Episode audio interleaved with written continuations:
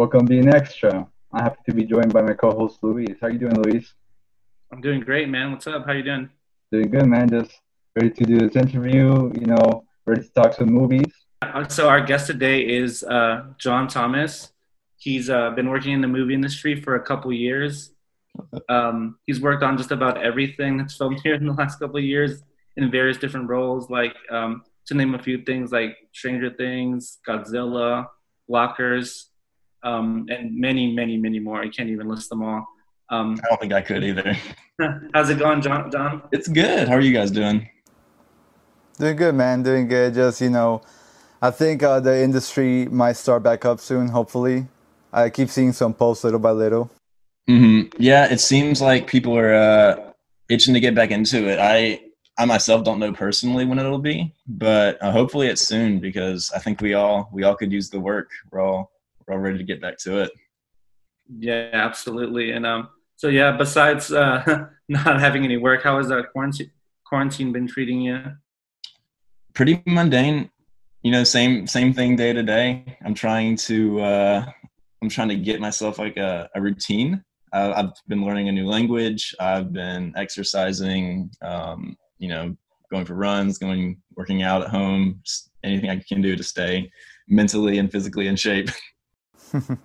That's true, man. Yeah, when when you're at home this long, which we're not used to, you know, we we're used to being at work, we're used to being on location, uh, you know, uh, under the studio. When we're at home this long, like you have to stay in shape, you have to keep moving, otherwise, you know, you ju- you're just like stuck. Like I, if I don't move, I I just don't want to do anything. That's just how I work, you know. Yeah, it's a slippery slope. It's it's dangerous. Yeah, there'll be like days where I just don't want to do anything, and then there's days when I do everything. Um, I mean, but yeah, having you know having a little bit of consistency, because you know filming filming times would be crazy, and it's hard, it's almost impossible to get routines going with mm-hmm. great work schedules. So having all the free time to actually have time to do stuff consistently is a huge help, I think. I think it. I think it's interesting too, because especially for people in the film industry, it seems like we went from one end of the spectrum to the complete opposite end, because, you know, we went from having no time for anything, you know, working twelve plus hours a day with no time for breaks, no time for a social life, to having all this time on our hands. And now it's like, what do we do with it? That's true, man. And I mean, I'll ask you quickly, do you think uh, things are going to change drastically when we get back on set with, uh, you know, like uh, social distancing and all that? I think they will. I think it's, I'm I'm definitely not an expert on what the new regulations will be. I've read over some of the guidelines that the union has um, suggested, the the, lab, the different labor unions for the film industry. Um, things will definitely be very different, though. I don't think that, at least for the next year or so, there will be huge movie shooting, um, at least in grandiose scale with, you know, tons of extras and giant set pieces and um, a lot going on. I think that it will be smaller, more personal movies, stuff that takes place underwater or, you know, in a room, or, you know, a guy who's out trapped alone in the woods somewhere, stuff, stuff along that lines. Unlike, you know, Godzilla's or your Marvels or anything that's just monstrous in size. That's true, man. Yeah, uh, I feel like a lot of scripts will be rewritten, so they don't have that many people in the scene. Yeah, you, you're completely correct with that. Well, man, I want to talk about, you know, the stuff you've done in the film industry, and I'm going to go way back because Luis told me you started working around the fall of twenty fifteen. That's right? I did. I did. It was um, the fall semester of my sophomore year of college. My, my roommate at the time, Austin, he...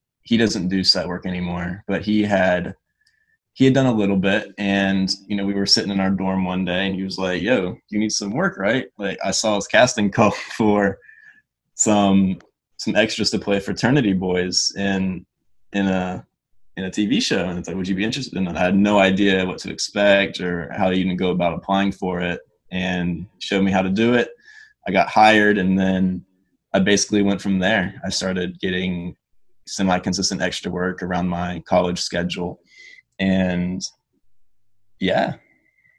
Did you um When did you make the leap from like making it sometimes a week or a few times uh, to like full time? Well, I would say for the next year and a half of school, two years of school, I could only do it during breaks or during summer vacation. So I would, I would get the odd, I would do it maybe a handful, handful of times each, each fall, spring semester, just because I had classes and stuff. But, you know, if I had the odd, odd day where my schedule worked out, where I didn't have class or, or my class was able to be skipped, I would make the drive down to Atlanta to go, to go be on a movie set. And back then for me, it was, it was very exciting. It was very new. I didn't know a lot of people yet. I hadn't, I hadn't uh, really experienced the film, film life that much. And so doing it only a handful of times, sprinkled in and out, sprinkled here and there throughout the, uh, the months, it's still, it was like exciting every time for me. But once it got to summertime where it's like, all right, I'm here five days a week. I'm on this set, this day, this, uh, this day, you know, here and there's like, all right, you know, the novelty's worn off. It's, it's fun, but it's not the same anymore. It's more of a job now. Yeah. I was gonna say, I feel like we meet a lot of people like that who just like, it's, you know, cause you can choose, choose when, when to work, that it just like, we, a lot of like college students work it, or just people who have like maybe other jobs. Um, yeah. So yeah, it's very convenient in that way, and you can start and stop whenever you want, pretty much, mm-hmm. unless you like burn the bridge or something. Yeah, I've seen definitely seen people do that. Um, but I don't, I don't remember when we met, Luis. I know it's been a couple of years now, but I can't remember. Just like pretty much everyone I know, like I don't remember the exact set we met on. It just seems like one day I just knew you.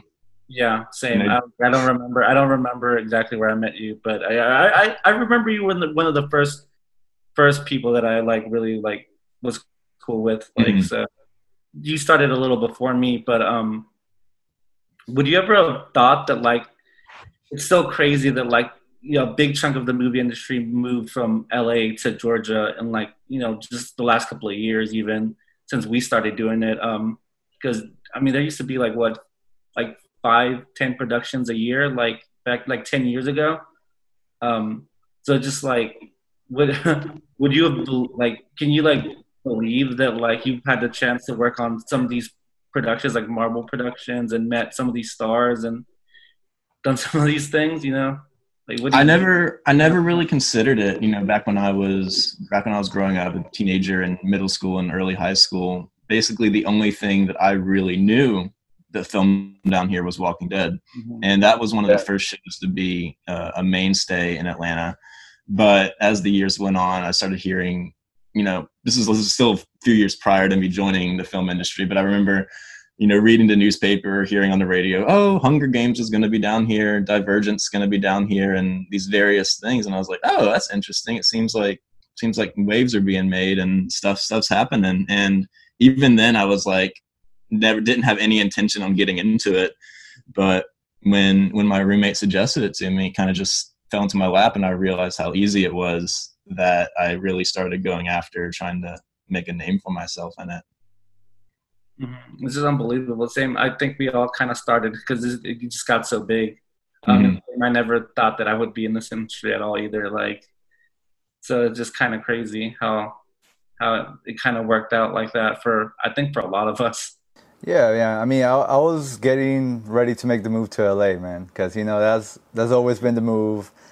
Um, and for some reason, just like you, I started getting work and work, and I'm like, huh, this is interesting. Obviously, the pay scale is very different. yeah. But, yeah, but it was just like, okay, a lot of things keep coming over here. That's, that's very interesting. That's very cool. They keep building studios. So it was a cool thing to see the film industry grow in Atlanta, in Georgia. And I was, you know, I'm happy to be a part of that. Hopefully it stays for a long time. It doesn't leave like in some cities uh, around the United States. But I wanted to ask you, still speaking uh, B G, is there a favorite B G position you've done or show you have worked on as a background? Oh, gosh. Um, as far as roles go, I wouldn't, I don't know if I necessarily have a favorite, like, role. Um, there are different sets where the experience I had with the people um, was definitely better than others. Um, in general, I would say the most fun I've ever had on set would be the sets where you would get a bunch of people our age, late teens, early twenties, um, you know, the college movies, the high school movies, where, and they have you there for weeks at a time, bunch of days, where everybody comes to work every day or night. And, you know, you just bond over the, the good and the bad that happens there. You all crazy stuff happens, you know, stories, people doing crazy shit. And, um, yeah, it's just, it's just memories you're not going to ever forget. And as far as like, I would say the most memorable, most fun I ever had on the set consistently would be, I don't know if you guys were here for this. Um, it was twenty seventeen. It was the summer of seventeen, and it was Blockers. It was the, the John Cena high school prom movie. And we were there for about a month, maybe a month and some change. And it was just the same people day in and day out. All we were there for nights. We were there for days. It was just, we were all in it together. Like, they say we're all in it together with this COVID thing, but we aren't all in it together like we were on that set. Not by a long shot. You guys were the, the high schoolers, correct? Yeah, we were. We were the, just the, the high school prom partiers. We would, they had us in the prom scenes. They had us in the multiple after parties, the, and everything that went, went with it. And there were some wild experiences on that set that I don't know if I could, if I could get into without, without getting into slander on some people, but those, those are some stories for some off camera, off camera discussions for sure. Right, right, right. Off the record, you know. But, uh, you know, it feels good to get like a reoccurring role, right? Not to have to apply, right? It does. And for anyone who is w- wanting to make the jump into something higher, be it crew work um, or something of the ilk, I would say the best place to start is get on a set consistently. Keep going back to the same set, meet, get get to know the people who are there, and let them know what you want to do. And, you know, when they see you consistently and you're consistently helping out, that's how you, that's how you, if, if you want to make the switch, that's how you're going to make the switch. And that's how I did it. I know you'll have a funny story about this one. Um, I know you've, you've been pretty featured in some roles. Um, so I want you, want you to um, tell us, tell us about uh, Cop, Cop Day. Oh gosh. So Cop Bay is a reference to a photo. It's actually not Cop Bay. It's it's something a bit more, bit more derogatory, but is a reference to a photo taken by the set photographer on a civil rights movie that I was in. And in this civil rights movie, um, I was playing a Montgomery police officer during the bus. It was the Montgomery bus boycott. And the scene they had me doing was, um, this, gosh, I'm trying to remember. I'm trying to figure out how to best phrase this. The scene they had me doing, I was an officer. There was this young black man, and we were basically harassing him. So in the scene, the director's like, all right, yeah, go go slam him against the wall. And I was like, okay, are are you okay with this? Um, to the to the gentleman that I was yeah. acting the scene with. And he's like, yeah, yeah, just do it. Just do it. It's okay. You know, we're we're all here to, um, to make sure the, we're all here to make the movie. We're all doing our part. You know, this is the message that needs to be heard. So I do it, you know, I'm slamming against the wall, and the director's like, harder, harder, do it harder. And this is a brick wall. Mm-hmm. And so I'm pushing him against the wall, um, cuffing him, head, basically hand on my hand on the cuffs, head on his hand on his head, pushing him against the wall. And that scene never made it into the movie. Um, they decided to cut the scene. I honestly am kind of grateful. Oh, yeah. Up to some degree. But at the time, the set photographer, he was he was out there off to the side snapping photos, and he got a bunch of photos. And um, we've been talking throughout the day, and then we got kind of got to know each other. And he had added me on Instagram because I really liked his work, because he he had done a lot of a lot of shoots on different films, and it was really, really great photography. And so we added each other on Instagram. I go home, didn't think of anything of it for about four or five months. Then I'm just sitting there on Instagram one night, and I get a notification that, hey, you've been tagged in a photo. And I was like, oh, okay, I wonder what this is. So I go to my tagged photos, And it's a black and white photo of me in the Montgomery Montgomery police officer uniform slamming this man against the wall, and I look mean as hell. And I honestly didn't know I had it in me, but I looked like I was about to bite somebody's head off. And I'm, I'm a tall dude. I'm I'm six three going on six four in the right right pair of shoes. And at that time, I was like really into lifting weights, like really. So just compared next to this kid, I look massive. And I was like, I, do I look that mean to people? Like, is this the impression people have of me when they see me? But, you know, I uh, I saved the photo because I thought it was funny. Show some friends. Um, definitely didn't post, repost it on my page. I hid it. I hid it on my tagged photos. But I showed it to a couple of friends. And one of our mutual friends, Kiani, I'm not sure if he still does set work, but he saw the photo. And I think I sent it to him. But I can't remember what he did with it. But he was showing people everything. He was showing it to everybody. And he was like, yo, this guy looks racist as fuck, but he looks so good doing it. Like, look at that model face. Look at that model. I was like, no. So, so a thing became, between a couple set friends was born. Um, I'm glad it kind of stayed stayed low key. Um, but I became the cop bae, or racist bae, as he as he coined it. But it was all in good fun. It was a It was, it was, it was fun. Yeah. It, and it's funny because people like, you know, um, if, if people know you, you know, that you're like, you're a pretty nice, like charismatic, like guy. So that's why it like the, the contrast of like that picture. Cause, Cause yeah, you never, you never, you never look that mean. So it's just like, exactly. it, it, I've been told I have an R B F, but I think, I thank you for oh, paying me the I mean, like if you know, if like, maybe if you're just chilling there, but if you know you, you're like, you're a softie. Oh, I know. So yeah. It's called acting. It's called acting, man. It is. I didn't know I had it in me to act that, act that well. So I'm going to fast forward a little bit. Because in two thousand seventeen, uh, you worked on a movie that I got to work on, Godzilla King of the Monsters. Yeah. I had a lot of fun on that set. I was one of the crew on the airplane, on the main airplane. Oh, you're so lucky! I I, I had tried to get in on that, but I never got the opportunity. What did you What did you do on that on that movie? Oh man! Besides the besides the airplane scene, it's like, what didn't I do? I was there, like between. Between Blockers and Godzilla, those two movies took up my entire summer. I was there for over over a month, and I I was a guard, I was a scientist, I was a civilian, I was uh, I was in the Arctic, I was in China, I was under the ocean, I was in Boston, I was everywhere in that movie. But comes out, never see me, can't see me in one bit. But the funny thing is. is I got to be killed by every single monster in the movie except Godzilla. Oh, I, man. I was so disappointed I didn't get to get uh, eaten or stomped on by the by the big big guy himself. But it was fun. Everything else I got to do was a lot of fun. Did you have to react to the blue screen? Yeah, um, there was a couple scenes where when we were at the underwater base, Godzilla would swim right up to the viewfinder or the view screen, and he would do his little.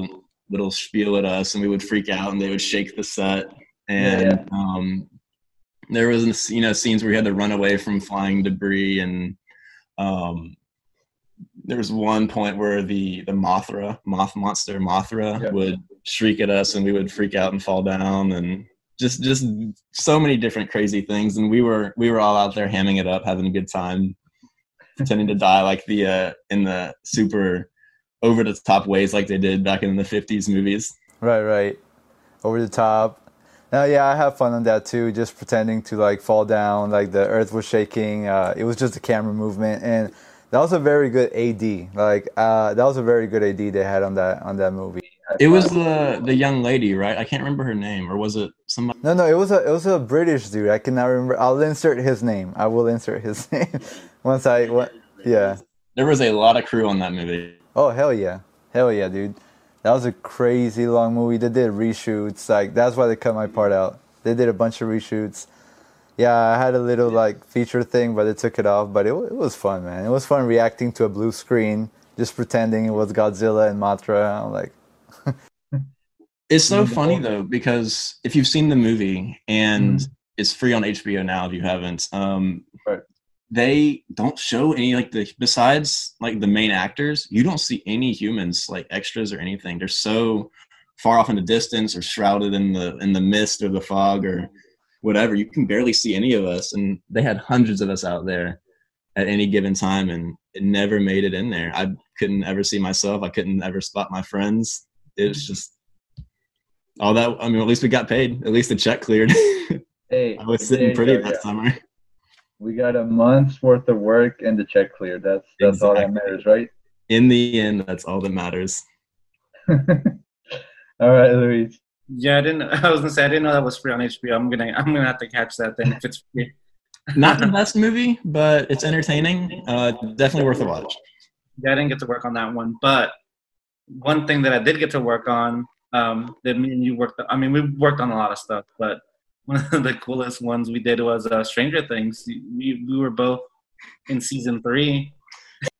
We never we never did anything that upset the flow of the set, but when we were there as extras, we didn't take. I mean, you were there, Luis. No, you remember.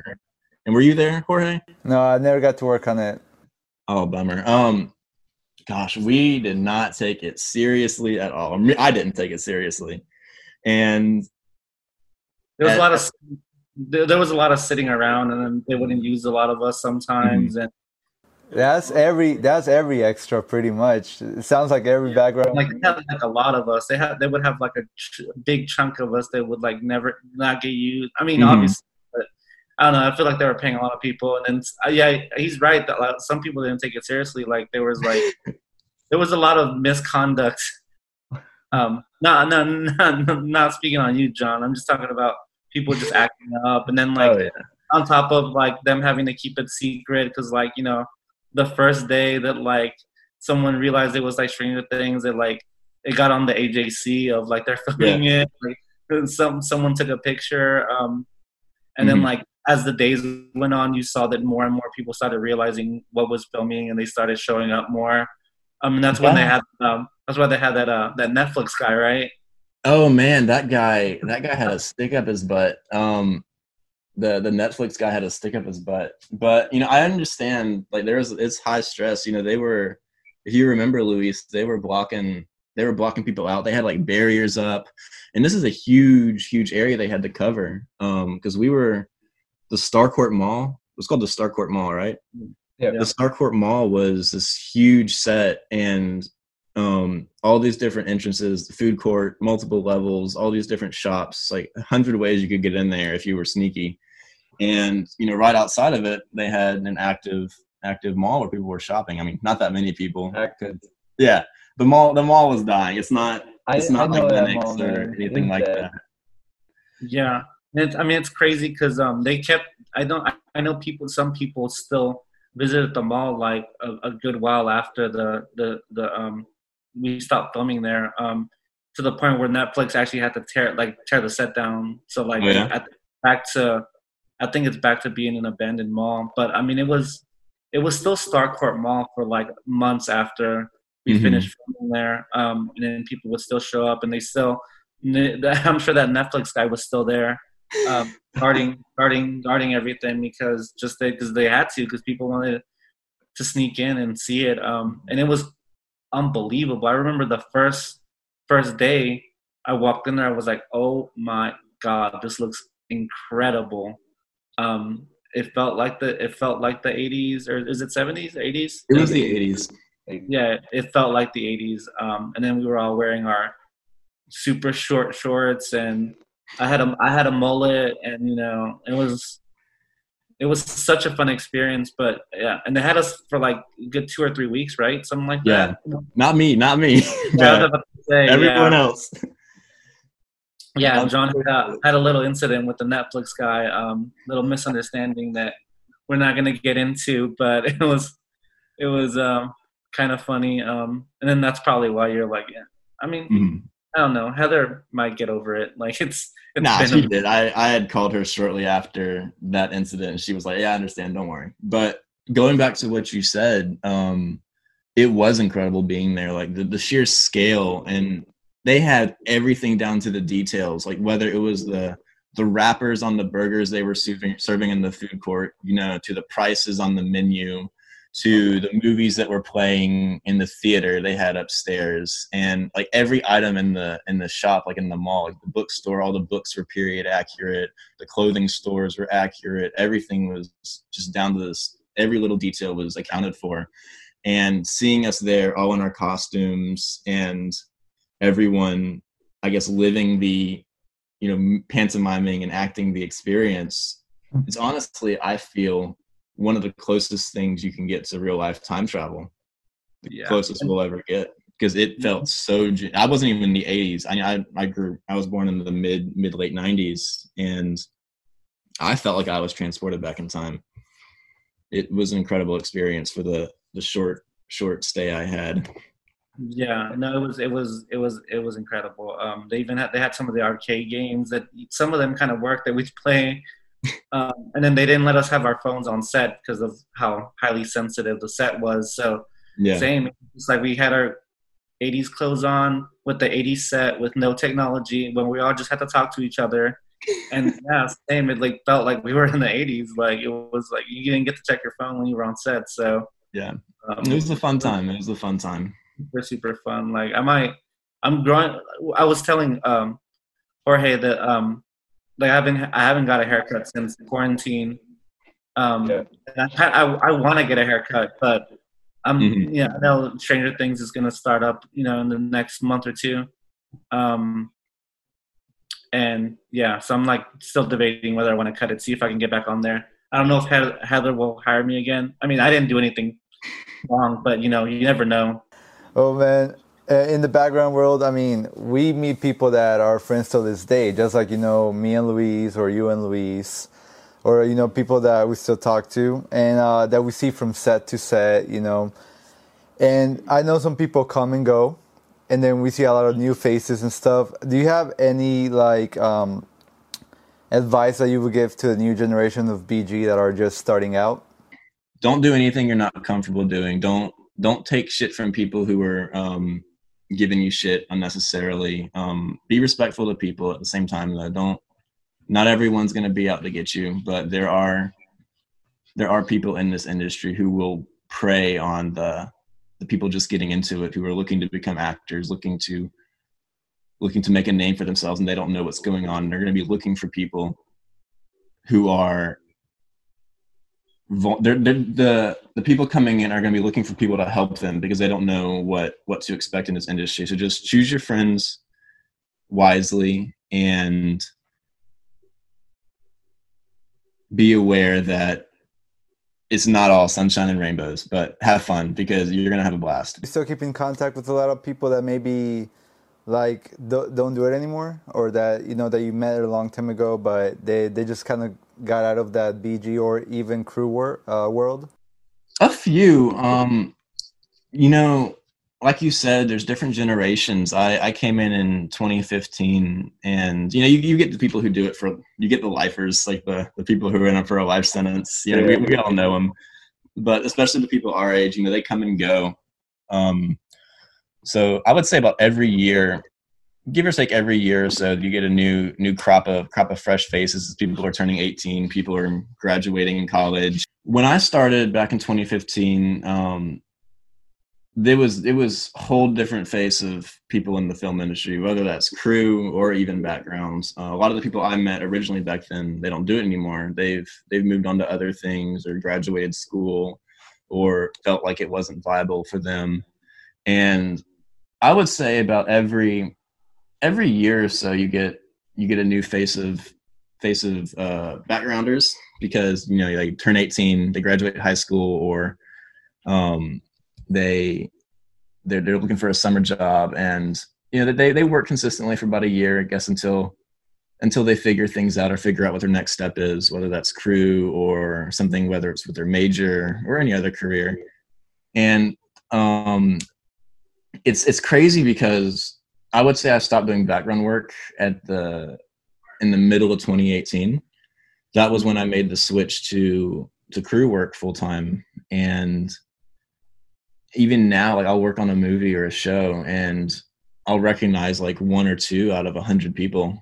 Like it's just new oh. faces. And, you know, the second I got off the train, it's just like, yeah. you know, net next, the next group's here.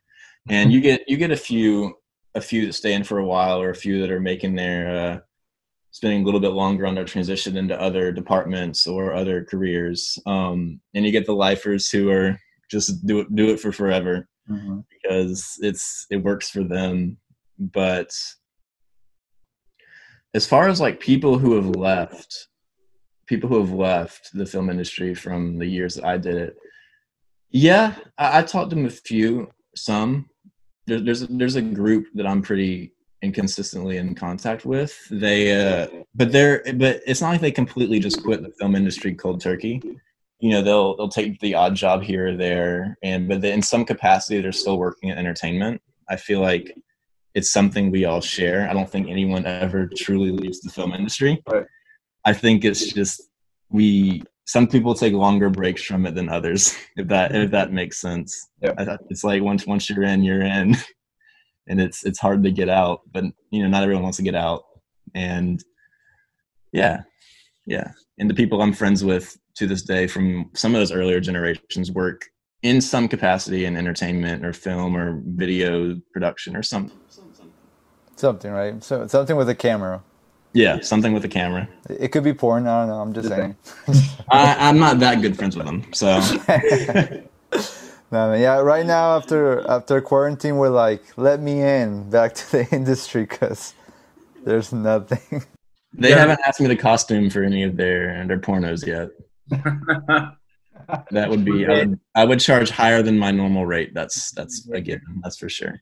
Do you need a costume for porno?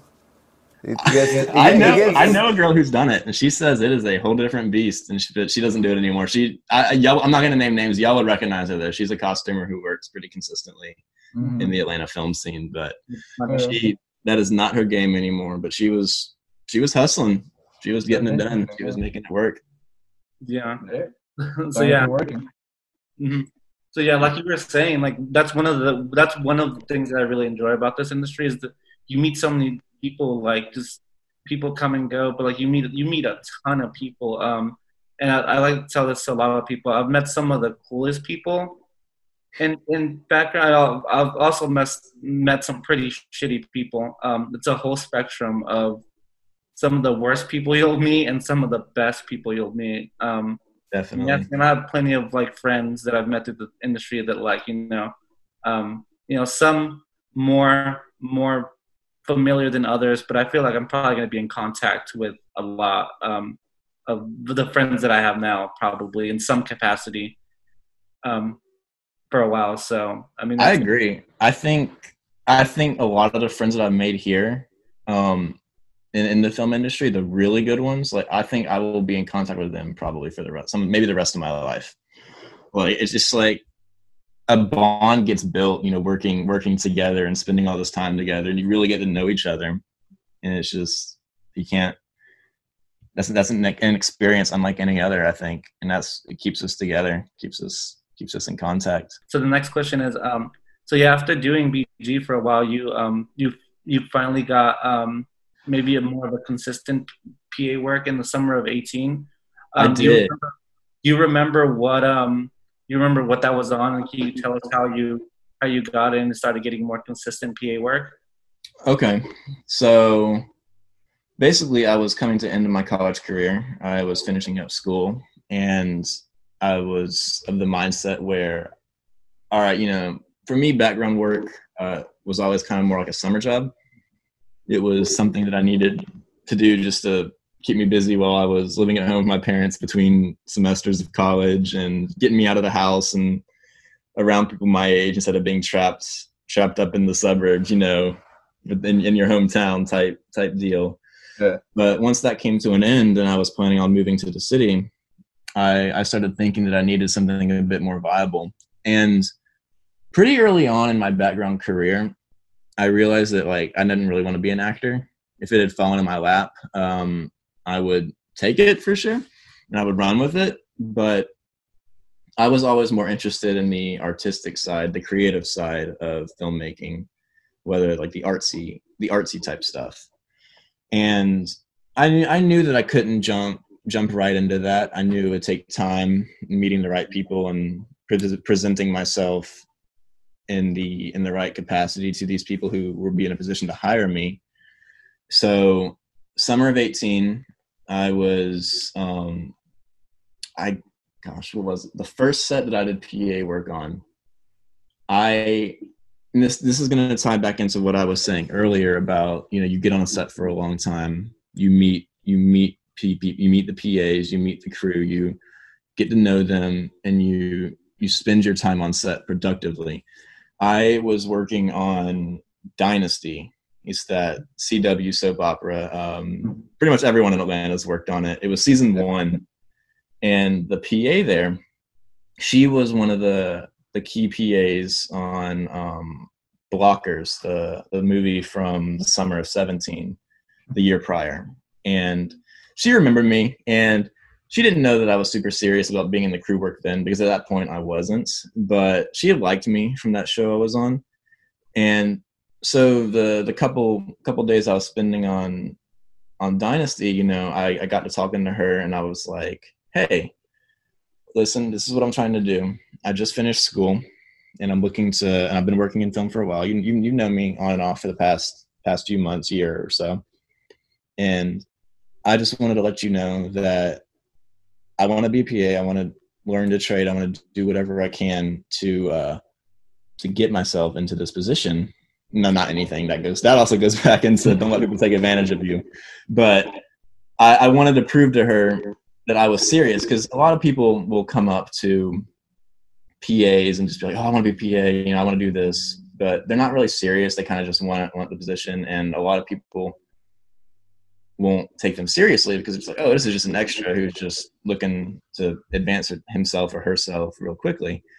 But the way I let her know that I was serious is I would, I would help out with the vouchers um, while we were in holding. You know, I would check the I nines to make sure everyone's information is correct. I would prep vouchers for the next day. You know, nothing, nothing overstepping my position as a background, just little things to help out and make their job a little bit easier. You know, just take a little pressure off, because they have two hundred people that they have to wrangle. And, you know, you know, us, we're, we're a rowdy bunch, and there's always some bullshit. So after a while, I, um, you know, she eventually called me and said, hey, here's my A D. She wants to give you a shot. So I came P A'd on that show. And um, at the same time, I got calls from another show that one of the P As from Godzilla, they called me because she was working on Insatiable. And I, I got an opportunity to work on season one of that as a pre-production assistant. But you know, like anything, it's not going to be consistent right off the bat. I wasn't, I didn't make, I didn't just quit B G work cold turkey and transition one hundred percent into crew work. Um, so from, for about six months, six, seven months, I was, I was doing both. I would be P A'ing, you know, one day on one show, then the other day I'd be doing background work on another, just their stand-in or, you know, anything to get, I, I, you know, I was living on my own. I was living with roommates, and I needed, you need, got to, got to make rent, got to pay the bills. So you got to do what you got to do. You got to hustle. And as time went on, I met, I met more people, and I was given different opportunities. But it's a very, very slow burn. Um, sometimes it happens at snap, you know, for some people, but I would say for the vast majority, it's a slow burn, mm-hmm. and it takes time. And by the summer of eighteen, the end of the summer of twenty eighteen, about two years ago coming up, um, I got the opportunity to costume P A on a show. It was after the teen romance, whatever, you know, the teen romance, Fifty Shades of Grey schlock that kids, kids, teens eat up. Um, it was a fun, fun little movie. Um, not much to it. Not, not definitely not, I'm definitely not the target audience for it, but I wasn't going to pass up an opportunity to work. So I got right. to, I got the costume on that, be a costume P A. I learned the trade of, you know, running a, running the books and doing returns and doing coffee runs for the department heads and just little things, you know, nothing, nothing too groundbreaking or um, earth shaking. But after that, I costume P A'd a little bit more. And once the supervisor who I was working with felt I was ready, he's brought me onto a show in a costumer capacity. And from then, I've been working fairly consistently as a costumer in the union. That's that's amazing, man. That's that's awesome how you went from B G to, you know, like a pretty much consistent costume P A. Uh, I just want to backtrack a little bit to when you started working as a P A, and you told me you did B G as well. Did you ever work as a crew member and then uh, background on the same show? Ooh, um, actually, I'm, I'm going to fast forward just a little bit, but it was after, like the one I told you I got the costume P A job. Right, because right. I had known the supervisor from that show. And he had known me, you know, we we knew each other pretty well, but he knew that I was doing crew work and I was on after as a background for one day. And he was like, "Hey, John, I thought you were doing crew work now." And I was like, "Yeah, you know, when I can, when it's, uh, when I get the opportunities, you know, they're, they come, they come and they go. I, I take what I can get." But he was like, "Hey, I need a new costume P A. Can you start tomorrow as my costume P A?" So I, I finished out that day as a, as a background. And then the next day I came in as the costume P A. But going back to where you were, backtrack to back, backtracking back to what you said, I think I did it once, you know, when money got tight. But mm-hmm. I, I would say the best advice for someone who's trying to make the crew, um, who's trying to make it into crew work is don't do it. Don't do B. Don't at the same time. Don't do B G work at the same time you're doing crew work on the same show, mm-hmm. because the The, the crew members will see that, the P As, the A Ds, the right. grip, whoever, people are going to see it, and people always talk, and it, it makes you look slightly unprofessional. Mm-hmm. And, and as much as I hate to say it, appearances are everything in this industry. But if you got to do it, you know, you got to make money, you got to you got to make ends meet. Definitely don't don't turn your nose up at it, but try to keep it separate as much as possible. Like don't. Don't double dip like that. It's it's it's just not not the best look, unfortunately. That's true, man. It's very yeah, true. Yeah, because I was listening. Maybe if you go from P A to crew, but maybe not from crew back to P A. Yeah. Because yeah, yeah, yeah, because yeah, yeah, um, when I worked on Stuber, I was I was um I was a background on that like two or three days. Um, And then I got, you know, I think like a week later I got offered to stand in on that. And then I ended up just finishing finishing out the movie standing in. Mm-hmm. But exactly. But I was like, yeah. Um, and I think they uh, they might have offered me even like to do B G again when like I wasn't working. Like the person that I was standing in for wasn't there. That, but I was like, no, I'm just going to like keep it. So, I mean, yeah. that's, some, that's some really good advice. Um, you know, maybe going from B G to crew, not so bad, but try exactly on the same show. Try, don't try to. Don't, yeah. Don't double dip like that. And also, when you're in a higher capacity too, when when you're past B G to crew, um, and I'd say you're more P A to crew, don't, don't, don't sell yourself short, because I remember I learned a lesson um, from a supervisor and designer who, very well known, very. Uh, have a lot of pull in the industry. And I was on a show, it was one of the first shows that I costumed on. And, you know, I was, I was very green. I still am. I'm still learning. I still have a lot to learn, but I was very green then. And there was one point where I wasn't feeling very good about the work I was doing as a costumer. And I went to the supervisor and I said, "Hey, um, you know, I still have a lot to learn. And I would love to follow y'all to your next show. And I would love to, and I'm, I'm thinking that I should be a costume P A on the next show just so I can learn some more before I, before I um really make this transition into costumer." And he, he pulled me aside and he was like, "John, you are already a costumer. Don't, don't sell yourself short. You're here." It like, like, and like I said, it's, it's a bad appearance. It's a bad It's a bad look if they see you bouncing from one position to another, especially if it's one where you're super high and then you go back down to super low. Right.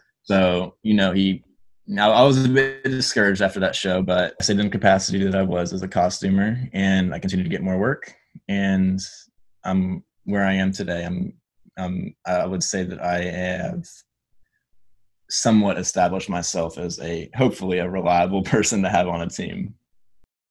So, Well, being a costume P A eventually took you to L A. That's is that right? Yeah, I got I got the chance to to work out in in L A on a show as a costume P A. Actually, it was while I was union here, mm-hmm. and this goes against everything I say. Um, you know about the don't don't don't st- don't don't take a step down, but you know I'm not I'm not as a member of four seventy-nine. I O T C four seventy-nine, I cannot work outside of um, Georgia or a few of the southern states as a union member. Right. And especially in L A, their costume departments have very strict union union laws and regulations. But, you know, I got a chance to work out there as a P A, and I was like, you know what? It's a town that no one knows me in. They, I can, you know, I want to work out in L A. I'm going to be able to, I'm, I'm not going to get this chance probably again for a while, so I'll take it. So I went and worked out on a, a little show out out there as a costume P A, and I had I had a ball, and it was a whole different world, similar but very different to what it is in Atlanta. So they, they do work differently, a little bit differently than they work here, right? For sure. And the I'll I would say the extras there, they know their worth. They will not not let you treat them any differently, and that's a good thing. And the parents of children. Uh, there, the show that I was on was very children heavy, mm-hmm. and those L A parents, but their kids trying to be getting, trying to get their kids to be actors. Those are some tough sons of bitches. They, they wouldn't take no shit from anybody. And they were fighting for kids' camera times. They were fighting for, um, gosh, they were just all up on us. It was very much different than it is here. 'Cause the parents here and the B G here kind of like, oh, I don't know anything about this. So I don't know what to expect, and I think the crew here treats them accordingly. But they know they know what they can and can't do in L A, and they will they won't let you uh, get away with any bullshit there. Damn. So yeah, um, did you? So um, so move, moving on. Um, so a really famous person that shoots here um, has a huge studio here that just recently opened is a, a Tyler Perry. Um, did you did you work? Um, For Tyler Perry, and was it was it as, as a costumer or P A or what? Um, tell us about that. I did. Last fall, I got the chance to work on one of his shows, um, The Oval. It's one of his many many shows he makes, and he writes and directs and produces and does the whole thing himself. It was, I think it's about the show is about um, presidential scandals and the like, scandals in the White House and all the ins and outs of what's going on there. I got to I got the costume that for the run of the show, and it is very different. The way he does things on his lot is very different than how other shows how other shows shoot in Atlanta and L A, for sure. Yeah, I, mean, I think it's different than not even just L A. I think it's just different. I don't, I don't think anybody shoots like Tyler Perry. It's kind mm-hmm. of crazy to watch. Um, it's you know, I mean, yeah. So. Um, Private. Really you, if you've ever been, have y'all ever worked for him before? Yeah. In a capacity? Okay. So you know, on an average movie set, at most, on the, on the fastest moving, best day, you'll shoot five and a half, six pages of script, right? Mm. He will shoot upwards of anywhere from eighty to one hundred fifteen to one hundred twenty pages a day. Just churning them out. Oh man, he he works at the speed of light, and um, you know he'll shoot an entire movie that would take a month, a month and some change. He'll shoot that entire movie in five days, five six days. The Oval was a twenty-four episode, forty-five minute per episode season. We shot that in two weeks, and because he shoots at such a breakneck speed, we do. We shoot one take, we uh, get all the camera coverage on one thing, and we just move from shot to shot to shot, location, location, location, all in his studio. And very, I don't think we, I don't think I've ever shot outside of his studio. I think he shoots everything in-house. Like, right. um, but at that, when you're shooting at that speed, you know, we have um, maybe fifteen to twenty different costume changes per day. And when he's trying to shoot everything in a twelve hour, he, he won't go over twelve hours, at least on the show that I was on, he wouldn't go over twelve hours. When you're trying to shoot everything in a, in a twelve hour day, and you have all these different costume changes for all these different actors, uh, it's just madness. And I was so stressed. Those two weeks felt like some of the longest two weeks of my life, because we were, it just felt like it would never end. And it's, it's not how I like to do things. I, I prefer to work on sets where, where things uh, move at a more normal pace, an average, mm-hmm. uh, you know, five, five pages per day type deal, one or two costume changes max. But I, I am glad that I had the experience I had on his show. Mm-hmm. It, it taught me to be more efficient. It taught me to be faster. And I, would, would I want, would I want to work over there again? Yeah, I think I would. Um, You know, he, he treats his people very well. He's he's a stern stern boss, but he looks out for his own. He he gave us all a really nice bonus at the end of shooting. You know, he's a very generous generous man. He, he looks out for people. He gives people opportunities. I saw him giving extras lines on his shows oh, yeah. multiple times throughout the two weeks, and he's he, he's he's a he's a very he's a very good person. I think he I I. I struggled with how he ran things on his show, but, you know, in the end, like we we all got through it, and the show came out, and we were all very proud of the work we did, and it was it was a very good experience. Very tough, but very good. Yeah, man, he, uh, for sure, he shoots fast. The fastest I've ever seen. I, I think he still has a world record, six days, something like that. Yeah. And, uh, yeah, we did, uh, actually, uh, our second episode of this show, Being Extra, we interviewed one of the casting assistants for Southern Casting Associates, which does the casting for Tyler Perry as well.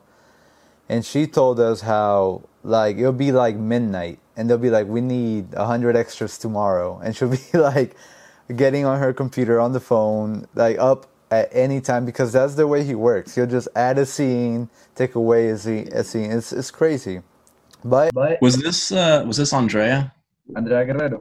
Yeah, I know her. I really like her. She's she was one of the original people that I say I've met, that is one of the few who still works works in the industry that I met from way back in the day.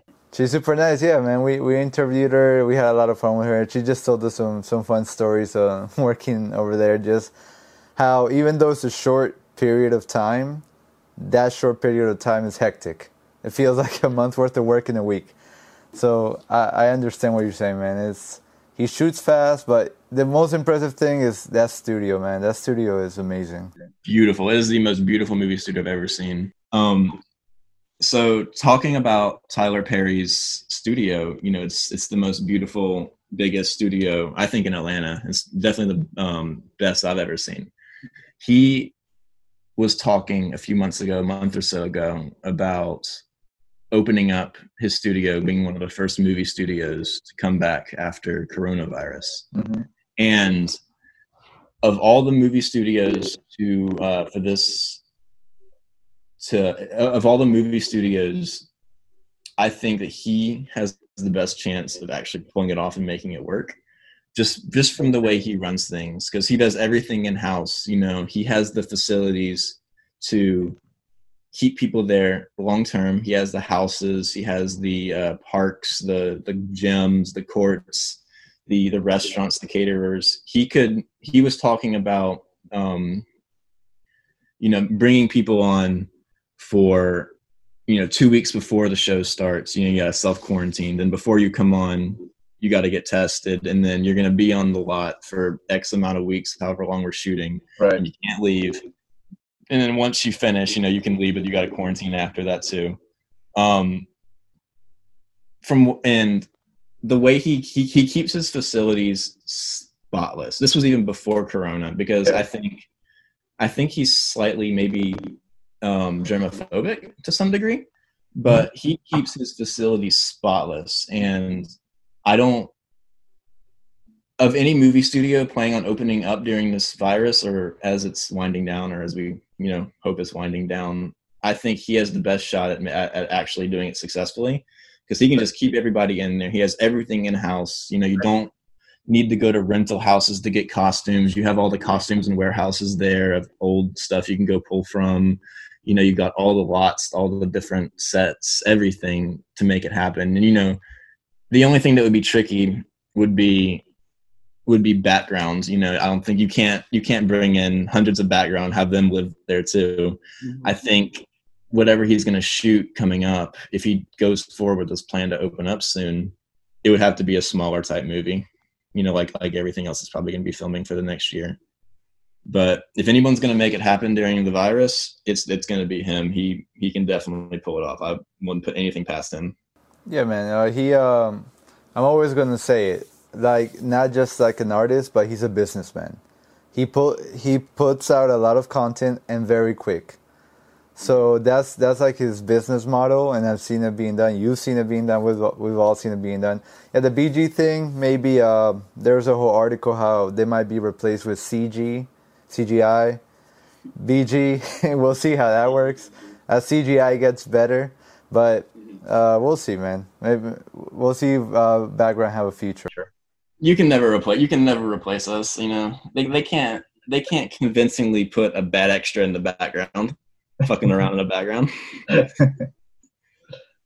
I think it, I think at some point it might go back to normal. Same. I don't know when that's going to be, but yeah. I'm, you know, I would say this is just I'm just shooting out numbers here, but I, I'm like five years from now it'll probably be back to normal. Hopefully, hopefully. I think it definitely will by then. I say, you know, once once we get a vaccine, in like two years. You know, I mean, maybe like the first year might be, but I'm thinking about two years it might go back to normal. Um. Obviously, we'll see. Hopefully, I don't shoot myself in the foot with that exactly, knocking on wood. But, you know, I think I think it will eventually go back to normal. So, yeah. So, yeah, you were a costumer. Um, I want to talk about that a little more. I think you – I was going to ask you um, what a costume P A does, but you've already you've already kind of explained um, some of the stuff that you do. So, um, I mean, I think people get the general – idea of what a costume costumer is. So um yeah, but you said you've been working on a lot of period pieces. um I think the last project we worked on before Corona was um uh, was Aretha. Oh, so speaking of Aretha, uh the trailer just came out. Wow. So yeah, that, I need to see it. That's exciting. I'll probably put a link to it as this video comes out, but yeah, tell us about that. So that was actually the very last thing I worked on before before COVID kind of shut us all down. I was I was gonna probably bounce over to a Netflix show, you know, in the middle, early middle March. But um, once once Aretha was over, they uh, nothing else nothing else started up. So I I worked on it a little bit before Christmas, um, and after the Christmas holidays, I came came back in the new year, and then I was brought on full time just because of the sheer sheer number of, you know, people they were bringing in. um, they, they had hundreds of people per day. So they, they had me out there, um, dressing people, um, sewing. I had, I had to be on set, sewing up all the dresses and clothes that would rip because they were ancient and they'd been sitting in a warehouse for, you know, seventy years and, um, you know, fifty, fifty plus years. It seems like most of the productions I work on are, are period pieces. And I, it's kind of funny because I went to school for history and I love it, but period pieces are some of the hardest shows you can work on just because you have to know the era. You have to, um, you have to know, you have to be, you have to be able to fix and adjust clothing that, you know, ninety-nine percent of the stuff clothing you're going to get is going to be rentals, and it's not going to fit our actors and actresses and talents and background, because it's not clothes that they have that they can bring to the set, like on a contemporary piece where everybody wears, oh, I brought my jeans, I brought my hoodie, you know, I can wear that, and you know it's going to fit. And stuff, stuff, stuff was sized different back then, so it's even trickier having to figure out um, what what's going to work for certain people and their body types, and it's it's just harder. But like it was with Tyler Perry, like the, the experiences far outweigh the, the good, like the good far outweighs the bad and the tough with period pieces, because I learned so much working on them, whether it's about the era um, or just about costuming in general, like because they're so much tougher than working on like I like after the the teen modern day teen romance that took place in college, where everybody wears a hoodie and tennis shoes. And yeah, I'm always so surprised how strict they are on getting everything right, which obviously really mm-hmm. adds to the authentic. authenticity of um of a movie, which I like really appreciate. But sometimes I'm just like, ah, it's, it's just like it's a hassle. I know it's a hassle for everyone. Oh, for sure. It's just, you know, it's just like, especially when everyone's stressing. Um, mm-hmm. But yeah, I mean, yeah, I respect it. And do you yeah, um, since you've been working on period pieces a lot, like now, are, is that kind of becoming like your favorite thing to do, or like is? I know it's like obviously, like you said, it's harder, but do you enjoy it now more than maybe like costuming, like contemporary? You know, once once you finish a period piece, I think, you know, I think the first thought I have is, gosh, I hope I can get on a modern day, just easy, easy teen movie, just so I can just relax for a bit and just not have to worry about the craziness that comes in with fittings and, you know, everything in dressing people and everything that goes with that. But I, I would say period is probably my favorite thing to do, because I went to school for history, and um, definitely like some eras better than others. Um, I am dead tired of doing stuff in the seventies and eighties. I feel like most of the stuff I've done has been in that era. And I've learned, I've learned so much about it now, but my favorite, I would love to do something. I would love to do stuff like in the twenties. I would love to do something, you know, in the eighteen hundreds. I haven't got the chance to do that yet. I would love to do it like a war, a war piece from back in the day. Um, but hopefully that opportunity will present itself soon. That's good, man.